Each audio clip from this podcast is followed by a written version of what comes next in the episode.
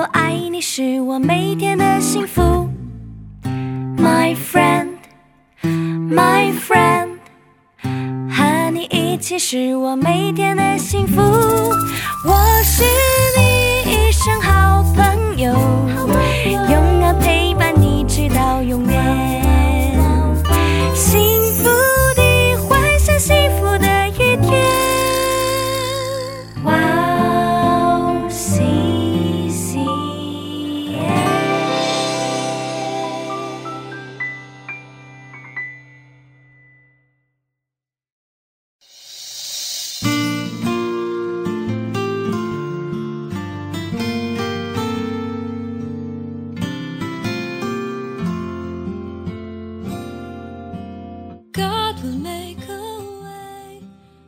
大卫甚是焦急，因众人为自己的儿女苦恼，说要用石头打死他。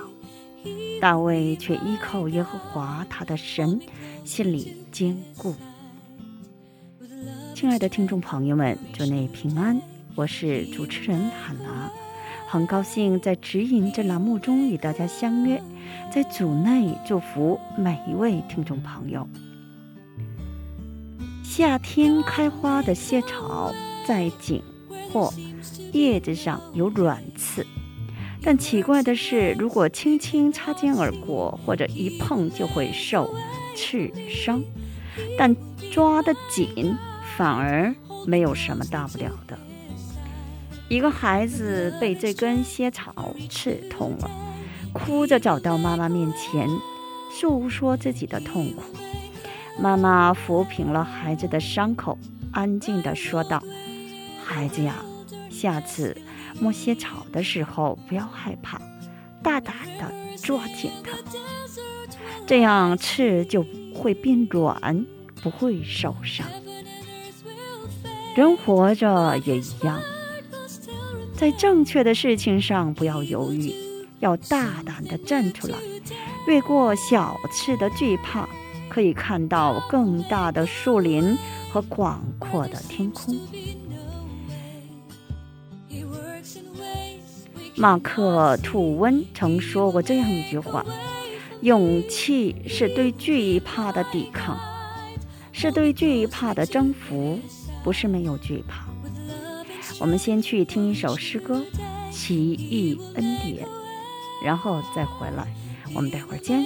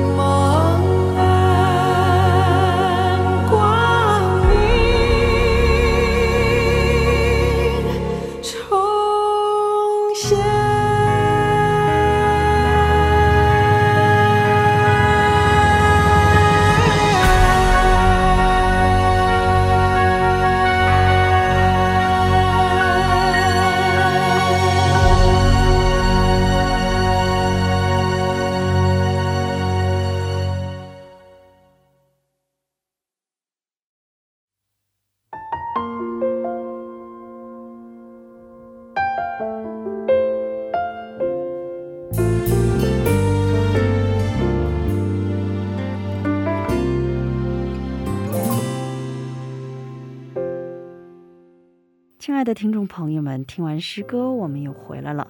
感谢你们守候这个时间来聆听指引。今天呢，以马太福音六章九到十三节的经文来打开指引。